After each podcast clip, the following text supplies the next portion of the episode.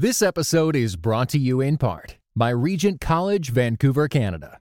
Experience God's call to a life more abundant with our one to two week summer courses. Sign up today at rgnt.net slash summer. How long will you turn your face away?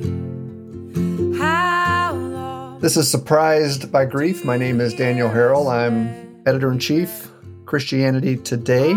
My wife, Dawn, died of pancreas cancer on Easter Sunday, 2019. Hi, I'm Clarissa Moll. I am the wife and widow of Rob Moll, former CT editor and author. Rob fell to his death in July 2019 in Mount Rainier National Park. I uh, I hang out on Instagram. That's where I am these days, Daniel. And I recently put out a an Instagram story. I've heard of I've heard of Instagram. Oh, have you? Okay. well, I, I Facebook kind of scares me off, and Twitter is too intense. So Instagram is happy. It's my happy place. And I put out an Instagram story recently for my uh, followers and asked them. How does your church handle grief? You know, do they do it well? And little informal poll, 76% said, nope, they don't do it well. And I felt like, okay, we're not going to just leave this hanging here. I'm going to ask them, if you could tell your pastoral staff something about your experience of grief or what it's like to live with loss, what would you want them to know? And I found it really striking. A lot of people responded, and nobody asked for programs. Nobody asked for you to start mm. a ministry to grieving people at the church or to boost the casserole ministry. Um, everybody asked for presence in one way or another. People asked to be remembered to have folks come alongside them who didn't want to try to fix things, but would just walk with them. They wanted people to remember them after the year mark had passed. I found it really surprising, honestly, when uh, I read through their responses that so much of it wasn't what after you know almost 20 years in lay ministry what i would have expected i guess before i lost rob you know, it's interesting because, you know, having been a pastor for 35 years and, you know, been in those spaces where you're trying to come up with a grief program. I mean, I think, you know, your your followers are exactly right that all of that stuff falls flat because when you're in the midst of grief, there's just not a program that's going to make a difference. And and I think what I found as a pastor is that you know, when somebody needs that presence you're describing, it is a kind of intentional switch that has to be made because, you know, we spend so much of our life as pastors in planning and organizing and really performing that when something happens where that intimate personal presence is demanded, that real one on one showing up that you're describing with not an intention to fix, it does require a, a, kind of shift. And I think probably for some pastors and maybe for some, especially larger churches, that's not an easy thing to do. Though I would I would say that even with with Dawn's cancer diagnosis, you know, I think the what do we do was still hard because I mean, certainly in our case, being the, you know, quote unquote pastor's wife, there was a kind of shock that set in. But at the same time, you know, there's a kind of of humanity that we tap into, whether it's an acquaintance with our own mortality or just sort of a baseline need that we intuit when these crises happen, that does guide us and really, I think, is in some sense the best and the most beautiful of the way God has wired us to connect with one another. And I wonder sometimes that part of the challenge for churches is this sense that we've, in our programming and efficiencies, kind of programmed some of that out, you know, because it's not streamlined, it's not efficient, you know, it's messy and it's emotional and it's often unresolved and and doesn't tie up well. And I think, particularly in the American church, that's often modeled on, you know, outcomes and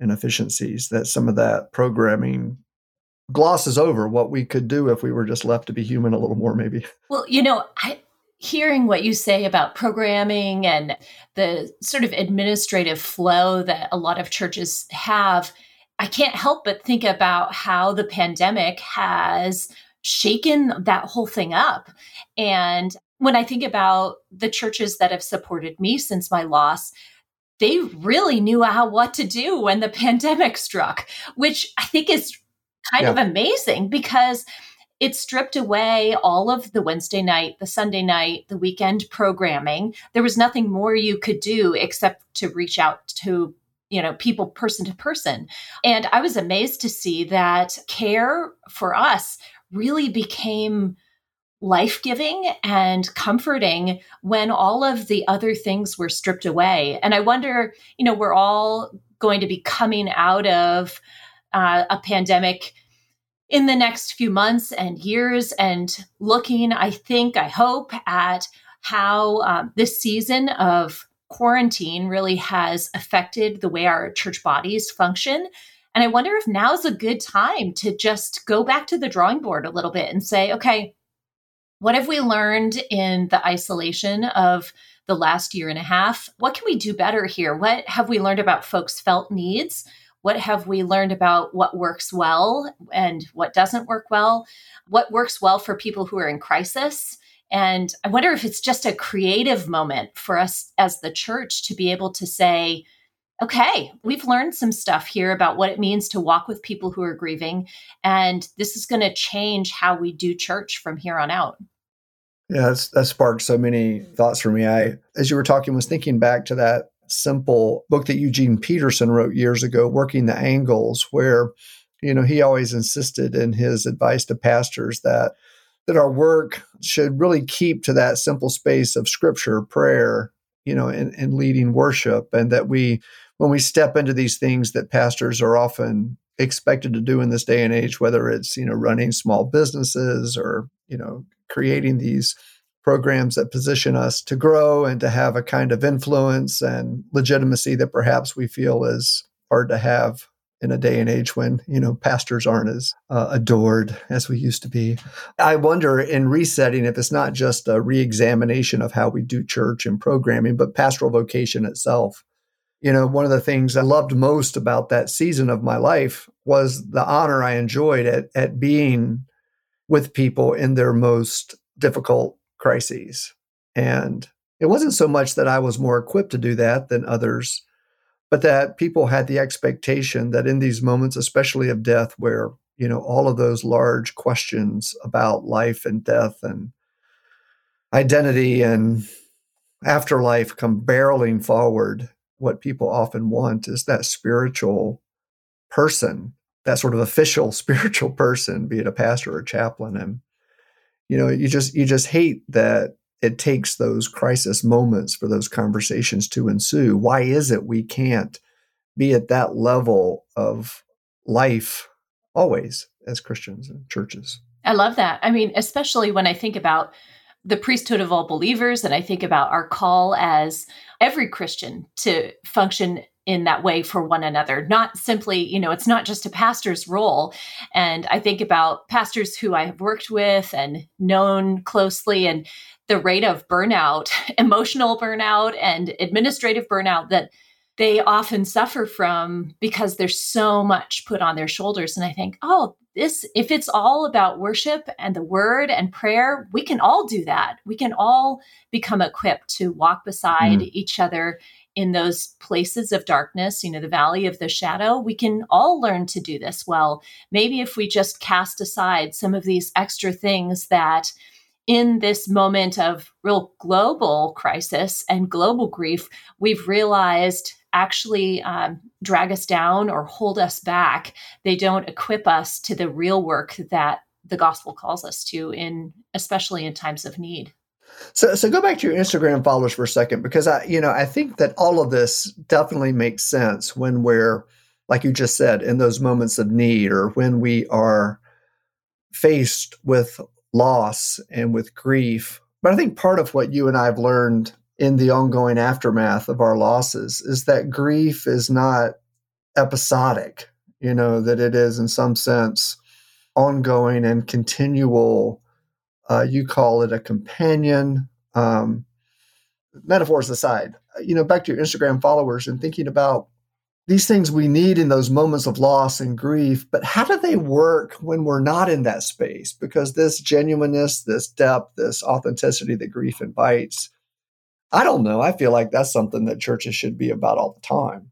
Well, I'm with you. I think that's great. You know, and I think about the emphasis on lament that has become our our song as the church over the last year and a half. And I think, oh, I hope that when folks are vaccinated and and the states are opened again and we go back to quote unquote normal life that we don't forget to lament because we're going to need to keep doing this. Like this is a theme of scripture. This is throughout the life of the church. Um, this is not episodic and it's not episodic in the church year and it's not episodic in the lives of real people too. I think when i think about my Instagram followers and and how I connect with them. I never want to give them the sense even almost 2 years out from Rob's death that I am finished with this. And I think sometimes that's hard to articulate because hope and joy draw us forward, but we still carry those wounds with us. And um, living in that that messy middle is a hard place for a church that's trying to tell a story. you know, we have this craving for completion in the way that we tell the gospel story. And I think sometimes for grieving people, it can feel as though um, the sadness is episodic. That we're done with that now, and we move on to Easter. You know, we we finish with Lent and we move on to Easter. But the church re- certainly reminds us that none of this is episodic. So, you know, this makes me think about then the call of pastors and and ministry leaders then to press into this a little bit, right? Um, we're never going to become better at caring for those in our congregations unless we actually face this thing that nobody wants to face. So there's got to be somebody within our churches who steps forward and says, no, your spiritual life will be richer, the gospel will be sweeter if we face this thing. And I'm going to lead the way and talk about this. So I wonder if you could talk about, you know, as a pastor, what would be your vision for for educating the church about death and dying. Like, what could this look like to get from where we're at right now to where grieving people say they need us to be? We've got to educate, right? We've got to change something about, you know, maybe it's uh, less emphasis on programming and ministries and more people focus. But I think there's also an educational layer there where um, we've got to talk about this more. So, as a pastor, what would you envision that to look like? Yeah. Okay. So look, where do we talk about death right now? We talk about it in hospitals where it's like, don't die. And then once you're going to die, you talk about it in hospice where, you know, everything is, is on a downslope. And so there like aren't other places in our, our culture where this language is welcome really, except for in, you know, religious spaces. And here we are as Christians with, the supreme narrative when it comes to death. You know, why is it we we don't allow that to be more front and center? Well, because we're afraid of it. We we don't like what it portends. We you know, we all talk about that. Well, I know I got to die. I just hope it's quick, and et cetera, et cetera. But I think with, you know, what I saw in my wife's dying that was so profound. Right after she got her diagnosis, uh, she remarked how she'd been preparing her whole life for this, by which she meant her whole Christian life, her whole grounding, you know, in the gospel and in the hope of the death and resurrection of Jesus had prepared her to do this thing that we all must do. And she was willing to accept that this is part of what God has woven into the human experience. And, you know, if the philosophers and the poets, and all who have commented and examined the human experience, the psychologists are right, then this is the defining aspect of the human experience that casts uh, a hue on everything else. And so, why do we not, as Christians, you know, weave it into everything that we teach and preach and lead, given that it is, you know, something that we are equipped to talk about. Yeah, so there, there's my sermon. well, you know, I think, I mean, Rob wrote The Art of Dying when we were yes, right, in right, our right, early 30s and we had little kids at home, a baby and two toddlers. And he felt really strongly that Christians needed to re envision what it meant to die well in the church. And um, where did that come from? Like, where did that sense that he had to write that book at that age and that stage of life, like, where did that sense you're describing right now initiate? Well, I think it was a constellation of things. Uh, first, he was mm. reporting for a CT on the Terri Schiavo case. So mm. there was all of that political conversation around euthanasia at the time and right to die and where Christians stood politically and ethically on that. And then also, uh, his great aunt was dying of cancer, and we visited her together, he and I. And he recounts in his book that he felt wholly inadequate to offer any care to her, anything of substance, as she lay in her hospice bed in her little Chicago apartment dying. And um, you know, through his experience as a hospice volunteer and working at a funeral home, he learned that his visits to her, that had been enough, that it wasn't the words that we said or the presents that we brought or the distractions that we offered that really gave light and hope and life to someone in their dying days, but it was our presence that mattered most. But all of those things made him notice as he looked around for resources that the church was kind of the contemporary church was really bereft of of support for for people like him and then for all of these people that he was encountering through his work and even in his personal life. You know, when I think back to how Rob's work and his writing on preparing to die helped me it didn't start with big theological conversations. And maybe that's kind of an mm-hmm. entry point, perhaps, for churches too, and congregations to say, okay, this is big. This is really big to wrap our heads around the reality of death and all that it means to be made of dust.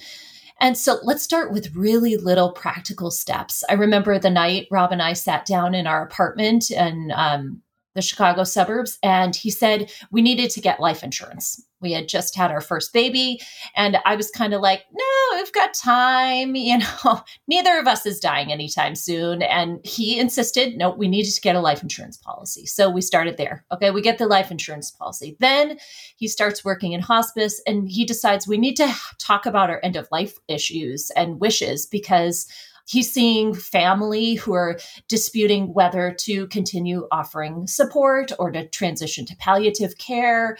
And so we start there. And, you know, through all of these little conversations, we're starting to build a fluency in talking about death and dying that all of those years later, 10 years later, when the chaplains show up at my campsite and say, he's gone, I could never have been prepared for that. And yet I was prepared. Mm-hmm. I mm. had a sense of what should happen next in the material things. And it gave me space to wrestle with and reckon with the big theological things that I think, you know, in a lot of ways, we'll just have to place into into the hands of God and trust and say, okay, I don't understand all of what this means to be mortal and to know that my days are measured out before one of them has come to be. I don't know how to how to reckon with that, especially when I see my child is dying or my husband dies too soon or you know whatever that is. I see a, a loved one waste away from a disease that is just um, is devastating. But I have something I can do. I don't need to just sit in in despair, theological despair. I can start with these little things and slowly work up my way up to the big stuff. Yeah, I like that. Your words also got me thinking about how in the Christian um, space, when we think about death, it's so tied to love, right? Mm-hmm. That God so loved the world, he sent Jesus to die for it. And of course, Jesus' own words of greater love, you know, as no one than to lay down your life. And thinking about, you know, Dawn and her dying you know, what she wanted and, and what she felt most intensely that she would communicate was this this kind of clarifying sense of of love, whether love of God, love of her family, And so there's there's like this mystical reality in there, right? That to somehow see in our dying, in our death, not a it's not just a narrative of loss and, and absence, but a narrative of intensity that really is built out of this Christian experience of love that is definitely present in all of that. And even in our grief, I've, you know, we've said a lot of times that grief is a direct function of love. And if it weren't for love, we wouldn't grieve. And grief just brings all of that to the forefront and focuses it and intensifies us. And I think carries us you know, in important ways. And somehow, again, the for the church to tap into that in its worship, in its teaching, in its care, I, I just think is so powerful for us to do. Yeah, I think about when babies are born, you know, you bring your mm. baby to church for the first week, and there's this long line of women with itchy hands just mm. waiting to get their hands on your new baby. And there's this urgency, this um, attraction that people have to new babies and new life. And we're just, I think it's that love that you talk about that we feel it. We are drawn to these little ones. And I would love to see the church have that same instinct toward people who are dying or who are hmm. grieving. Mm. That we can't wait to get close to them. We, instead of running away, being afraid, not knowing what to say, we want to get close. And and i think that's going to take some of that generosity of spirit both for grieving people and and those who try to support them to um, be willing to be manhandled a little bit in those days and hours as we try to love each other well. But i think it's possible. And if we see the glory of uh, new life and resurrection in birth and baptism, we can see those same things when we draw near to people who are dying and grieving too. I was I was thinking too as you were talking about how in congregations, as I think of especially our older members, just their willingness to linger and be present with one another in ways that you know younger members and folks with kids would scurry out the door after worship and you know our older members would just sit down and would just sit by each other and would often touch one another and maybe grab a hand as they would talk and share their week. And I remember just sitting and, and watching and sometimes participating in that and thinking how how beautiful that was and how essential that was. Uh, that even though I, you know, maybe just see you this one time a week, you know, again, as I was saying earlier, that time when it's sort of infused with love just can intensify and become so so powerful and important. I hear from our older members, especially, that's what they've missed so much during these pandemic days is that capacity to talk and connect in those very tactile ways. Oh, I love that. And, you know, Rob and I always uh, looked for intergenerational churches when we were looking mm-hmm. for places to worship in each of the places we lived. And um, just this last Sunday at church, it was so beautiful. You know, we're there and it's, distanced and masked and so different from the way that it had always been. And the pastor stood up to celebrate a woman in the congregation who was turning 97 that day. And wow. there she was. Uh, she had been a longtime member of the church, and we all celebrated her birthday together in the service. And and there up in the balcony is the youth pastor with her brand new baby. And I just mm-hmm. thought in that moment, this is what it is to be the church. The church is not obsessed with youth. We are not uh, searching for that next anti aging serum. We are content with our mortality, knowing that our hope is in Christ. And so we can celebrate old age just as much as we can celebrate new birth. Mm. So I got to ask okay, yeah, we're yeah. going to do this well what would be a starting place for pastors would you say? You know if somebody's listening in and they say i want to i want to integrate this kind of a, a, feeling more into my church. I want us to be people who are driven by that kind of love that you describe. Where's a place to start? Yeah you know i think part of our training as pastors um, it's sort of done departmentally or by discipline. And so you've got your theology, you've got your church history, you've got your preaching, you've got your then pastoral care. And, you know, your pastoral care is, you know, never considered as as high a calling as the sermon and the exegesis. And so those classes which you take are, are never taken as as seriously as the other. So I think it begins with a a revisioning of the vocation as a vocation of caregiving. That care happens not only in the context of hospital visits and home visits and nursing homes and counseling with people in crisis, but in those other spaces too.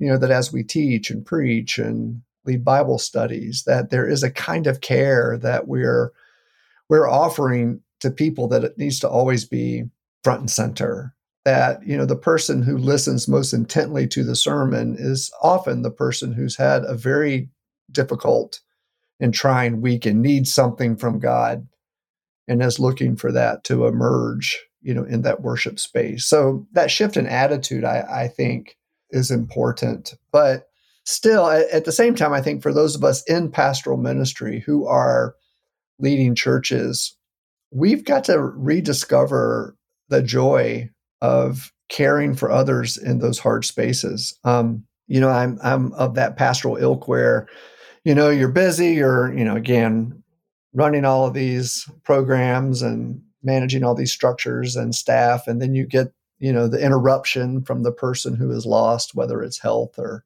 a loved one. And there is that moment where you're like, oh, do I need to go be there to pray with them? Can I just pray from my desk, you know, because I have so much to do? But then you go and you're there and you do it and you're like, hey, that was just the most rewarding mm. part of my day. and why do I forget this? Like, why is it that I struggle with being inconvenienced when, you know, I have this honor to go and sit alongside someone and they're just so appreciative of not just the things I say, but of the showing up and of the, they're just open, you know, to the ministry. I used to always tell my folks that and the seminary students I taught, it's like I always loved funerals more than I loved weddings because of the ministry I got to do, because of the openness that the people had to the the core of the gospel, the the new life that is ours, even in the face of death of loss. And so, a long way to answer, but I think a recapturing of joy and just a rethinking of the way in which we train ourselves and each other as pastors to see that care really runs across, you know, all of the aspects of our work. I love that. It makes me think of the pastor as shepherd. You know, that mm-hmm. administrative role, but also the shepherd is the one who carries lambs. And what an honor to be tasked with that. Well, and the irony, of course, is that, you know, a lot of this core work that really what brought a lot of us into pastoral ministry is being sort of uh, outsourced to organizations like hospice and others that do beautiful work. But, you know, what we have is past, I mean, hospice shows up, and I'm a hospice volunteer myself. Hospice shows up, you know, in the last moments. Whereas for pastors, you know, we, for some people, have an opportunity to be there for entire lives. And I've always appreciated how in Catholic liturgy, you know, the funeral vestments are, are draped with white instead of black to sort of talk about the fulfillment of baptism. And just that reminder of life as this full arc in the eyes of God that, you know, even when we're baptized as children, there is a baptism into the death of Jesus that in time becomes our death to the point that when we die, we have, you know, finally fulfilled that to which our baptism ultimately, you know, pointed. I love that. I just listening to you, I think, oh, Rob and Dawn are enjoying that now. I don't know. I yeah, just yeah, I can't yeah, help but kind of get choked up thinking about that. That I need to hear that over and over again. I need to hear that truth and and it gives me comfort and a sense of peace in releasing him to God. And I would love to hear more sermons talk about that. You know, since Rob died, the last verse of every hymn that talks about the coming glory, that's the one that right, sends right. me to tears every single time. I make my kids know now in church, like, oh, there's mom. She's gonna cry again. This is the fourth fourth verse of the hymn. but I can't help it. I need that. You know, after all of the sadness, I need to be drawn to that gospel hope again.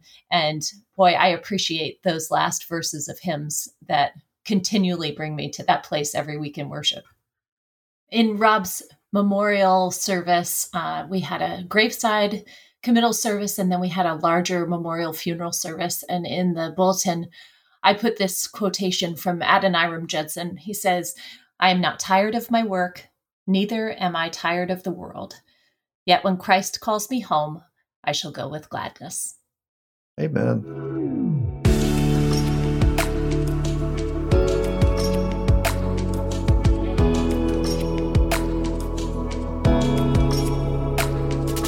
Hi, I'm Clarissa Moll, one of the hosts of Surprised by Grief, and today I'm thrilled to welcome writer and author Dave Meurer to the show. Dave and his wife Dale cared for Dale's mom, Karn, until her death from Alzheimer's. And uh, in reflection, Dale wrote a book called New Every Day Navigating Alzheimer's with Grace and Compassion that was published by Revell in 2008. And I am just looking forward to our conversation today, Dave, and uh, tapping into your wisdom, hard won wisdom, and hearing your story. Thanks for joining me today. Thanks for the invitation. Appreciate it. Well, Dave, I know uh, you're here to talk about grief, but I want to take a step back as we begin and jump back to when before the grief began. And I'd love for you to tell us about your mother in law, the woman that she was, and the woman that you loved uh, through the years. Yeah, she was, Karen was a delightful woman. She was a nurse. She prided herself on that, you know, mother to multiple grandchildren. And she was the kind of person who would, you know, fly to Asia and care for orphans on the way back to the United States and donate to the Salvation Army and work for the Salvation Army and just a sweet, sweet person. And it was a long, slow journey in losing her, but a lot of good memories with a really sweet person who loved God and loved other people. I love that. I wonder, you know, when did you notice things were changing for Karn, that she just wasn't quite the woman that you had always known? There's little telltale signs, and at first you just think, oh, well, you know, she's getting older. So, so I noticed mail stacking up on the table, and that was not usual for her. And I got a little concerned one day. I just took a peek at her checkbook, and it kind of looked like modern art on the inside. You know, it was like things were not recorded. It was kind of scribbled around. I thought, okay, there's a problem here. And and my wife had been playing Scrabble with her mom. They loved doing that. And Karn spelled a seven letter word, but not connected to anything at all. Mm. And then, you know, getting lost, calling, you know, she'd been driving around for hours and like, Dale, I'm just trying to get to Safeway and I I'm by the side of the road and I can't, I don't know where I am and I need some help and I don't know what's happening. So those were the tip offs. And then it was a 10 year journey. It was a very long process with her. It's a slow, inexorable march. How did that make you feel at the beginning? I mean, were you just kind of trying to uh, sort of dismiss it, or did you start to have this nagging sense that this would be your journey together for a long time? No, I think we got it pretty quick. There wasn't any denial on our part. There was sadness, uh, and it was confirmed. You know, yeah, you've, you've got had Alzheimer's. Uh, we lost her last year.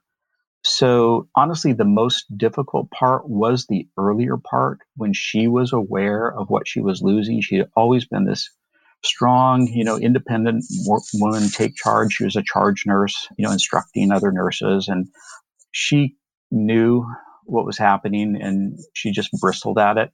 But she also really resisted help, and that was hard. But as time went on, you know, she would be more willing to accept help, and we we could see the direction this was taking, and that this was going to be this was going to upend our life. And suddenly, you're running someone else's life. A lot of hard issues to deal with in the middle of the fact that you're grieving the the loss. You're starting to lose someone. Yeah, it makes me think of uh, Shakespeare's The Ages of Man, you know, sans eyes, sans teeth, sans everything, that there's this slow fading. And I think for the people, it sounds like who are closest to her, that reckoning, you, know, you have to reckon with that pretty quickly. But I wonder about her community, her friends, uh, your church community. Were other people kind of on the same page with you about the trajectory of this? Or did you sense that other people had a different view of her diminishing? I think people got it, but the, the troubling thing, and honestly, one of the most difficult things was people vanishing. Mm. And there's just something difficult, I think, for other people. And, and I even, you know, it got to a point where someone said, well, she doesn't recognize me anyway, so why does it matter? And it's like, well, because you could be this wonderful, nice stranger that shows up that has a lot in common. Like, oh, you like blueberry pie? So do I, you know? And so a lot of people just kind of dropped off the radar screen. And I think that is one of the pleas I would make to, you know, people who are walking alongside someone who is losing someone. Don't shy away just because this person may not know you anymore or may mistake you for someone else. And it can be awkward. And the conversations, I understand, can get awkward. People think that they need to keep it on track or make sense of it or correct. It's like, you're not going to remind this person of anything. And don't try to have shared memories because that puts burdens on them. You know, hey, remember when we like, nah, she probably doesn't. So what you can do is in the moment, you can say, isn't this rose lovely? Because that doesn't require any memory. Or you can talk about tomorrow, I'm going to go to the museum, you know, or would you like to go with me? Simple questions that don't reference the past, you know, are something people can do and they just need to know that there are creative options to deal with someone they love who's slipping away. Oh, I love that. You know, my husband wrote The Art of Dying uh, 10 years before his death, and he talked about how uh, attending to dying people is not something that we need professional uh, skill to do. We simply need the gift of presence. We need to offer them the gift of our presence. And it's not the words we say, we don't have to get it right. It's just showing up consistently over time that is the thing that matters most. And I'm sure that there's complexity too with even having family who's far away. Uh, you know, folks come in and they see a dramatic diminishing where you have seen a slower process. of what was that like? Just even communicating with your broader family about what was happening in her life. Yeah, it could be shocking to them. And we also found this situation where like they would be on the phone with her and she could kind of do okay sometimes, like navigate a conversation okay and sound pretty good. And so we would sound like, you know, we were overstating things or, you know, we need to get a grip and calm down. She's doing fine and have that kind of reaction until they came up and saw it, you know, and, and it's like, well, we're seeing something that you're not seeing. You need to trust us on this.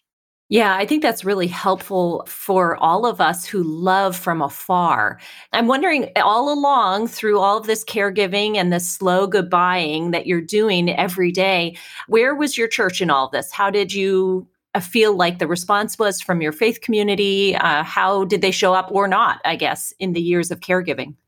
So Karin had been in the Salvation Army for a long time, and we did not attend the Salvation Army church, but she did. So we would take her to her church as often as we, as long as we could, and they were great with her, and they were patient, and the pastor was wonderful, and people were just patient and good. And we're in a really big church. Bad on us. I, you know, I tend to be more of an introvert, and I tend to be the person who, frankly, doesn't reach out very well so we did a lot of this on our own. We had close friends who understood and we could talk to. And my wife, who's far more social than I, had a really good friend who had gone through Alzheimer's with her mom. And that was really good, really important to have someone who gets it, who's been there, and who could give us really good advice, like enjoying what you can, enjoying the opportunities you still have, rather than focusing relentlessly on what you've lost or losing is a really helpful thing to do. I love that. And I wonder, um, you know, running underneath all of that kind of uh, enjoy today and focus on what is and not what isn't, what is undergirding you through all of this? Well, you can't be Pollyanna ish and you can't pretend that the bad thing isn't the bad thing. And you should grieve your losses. If you're not grieving this, there is something wrong. You shouldn't be running away completely from the pain of this difficult thing. And we are evangelicals. We believe the Bible. We believe that God is omnipotent and can do whatever he wishes. We also live in a world that is fallen and broken. And usually the norm is that the bad things continue and the divine intervention to us seems like a, a rare thing. Um, the Red Sea does not part every day. Can an omnipotent being do whatever an omnipotent being wants to do? Yes.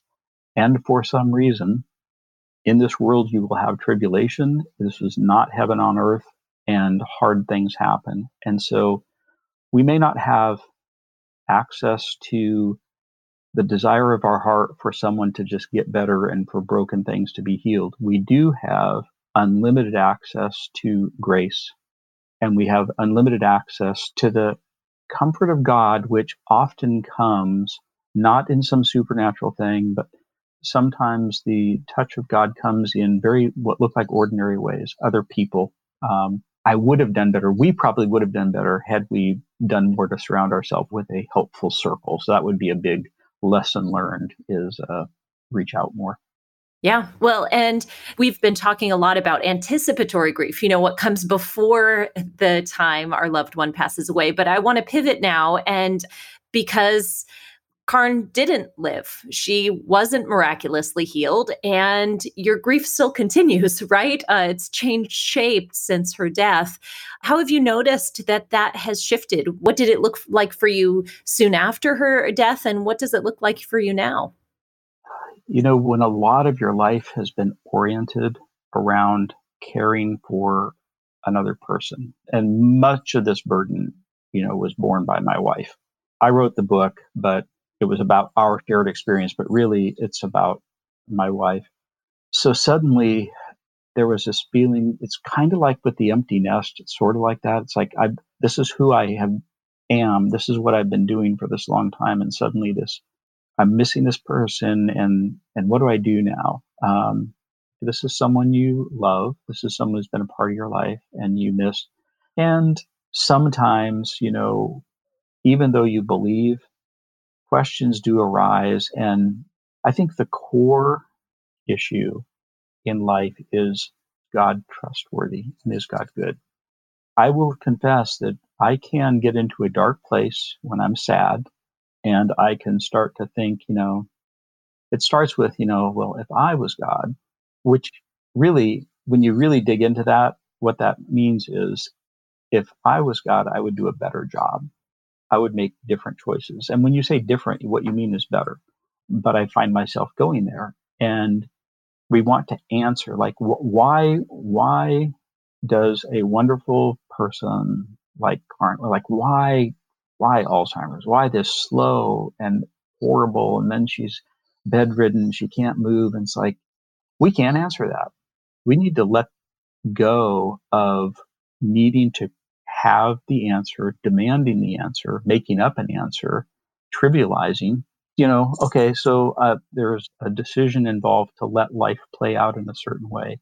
And I want to stick with what I know and live where I know something instead of speculate about what I don't know. And what I know is that God loves us. Jesus came. He wasn't playing games. He experienced the depth of human suffering and he's going to take us to be with himself someday. I got to live there. That's right. Yeah. Well, I certainly commend our listeners to your resource, New Every Day Navigating Alzheimer's with Grace and Compassion. Um, I think it's going to be a great support to uh, folks who are walking the same road.